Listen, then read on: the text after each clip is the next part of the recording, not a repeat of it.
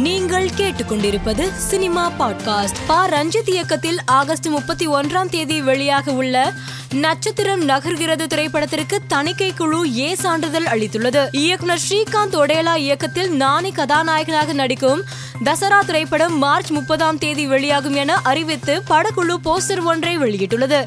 அந்த போஸ்டரில் நடிகை சில்க் ஸ்மிதா புகைப்படத்திற்கு முன்பு கையில் பாட்டிலுடன் நாணி அமர்ந்திருக்கிறார். இந்த போஸ்டர் தற்போது இணையத்தில் அனைவரின் கவனத்தையும் ஈர்த்து வருகிறது. சில தினங்களுக்கு முன்பு இயக்குனர் பாரதிராஜா திடீர் உடல்நல குறைவு காரணமாக சென்னை தீநகரில் உள்ள தனியார் மருத்துவமனையில் அனுமதிக்கப்பட்டு சிகிச்சை பெற்று வந்தார். தற்போது இவர் அமைந்த கரையில் உள்ள தனியார் மருத்துவமனையில் மேல் சிகிச்சைக்காக அனுமதிக்கப்பட்டுள்ளார். ஒரு படத்திற்கு ரூபாய் ஏழு கோடி வரை சம்பளம் வாங்கிய விஜய் தேவரகொண்டா லைகர் படத்திற்கு பிறகு தனது சம்பளத்தை ரூபாய் இருபத்தைந்து கோடியாக உயர்த்தி இருப்பதாக கூறப்படுகிறது. லைகா நிறுவனத்திற்கு செலுத்த வேண்டிய ரூபாய் இருபத்தி ஒன்று புள்ளி இருபத்தி ஒன்பது கோடி கடனை செலுத்தாதது தொடர்பான வழக்கில் நடிகர் விஷாலின் சொத்து விவரங்களை தாக்கல் செய்ய சென்னை உயர்நீதிமன்றம் உத்தரவிட்டு வழக்கை செப்டம்பர் ஒன்பதாம் தேதிக்கு ஒத்திவைத்துள்ளது. இயக்குனர் மோகன்ஜி இயக்கத்தில் உருவாகியுள்ள பகாசுரன் திரைப்படத்தின் ஃபர்ஸ்ட் லுக் போஸ்டரை இயக்குனர் செல்வராகவன் தனது சமூக வலைதள பக்கத்தில் வெளியிட்டுள்ளார்.